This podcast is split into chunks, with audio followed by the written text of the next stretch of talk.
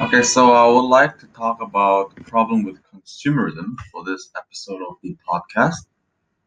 So, consumerism is one of the strongest forces affecting our lives in the modern world.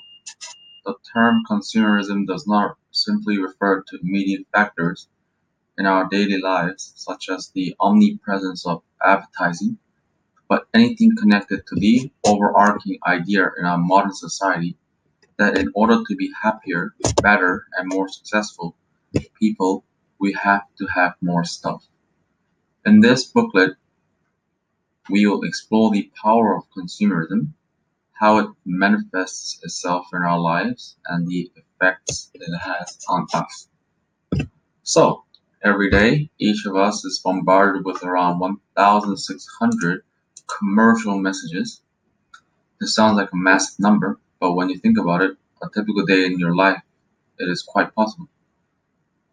A typical day might feature the following activities get up, read the paper, listen to the radio, catch the bus to work, arrive at work, go home, watch TV, go to bed.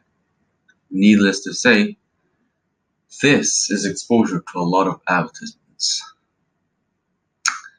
We're exposed to advertising through a range of different sources. something we may be aware of, like Others may be less easy to spot, such as product placement in films. For example, a James Bond film might feature lead characters using mobile phones made by a particular manufacturer who has paid a handsome sum to make them do this. For this fee, manufacturers would expect a few close-ups of the product's logo when the characters use it.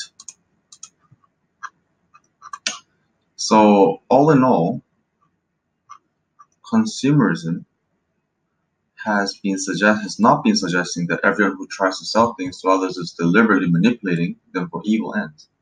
Nor are we suggesting that consumers was consumerism was invented by someone with malicious intent.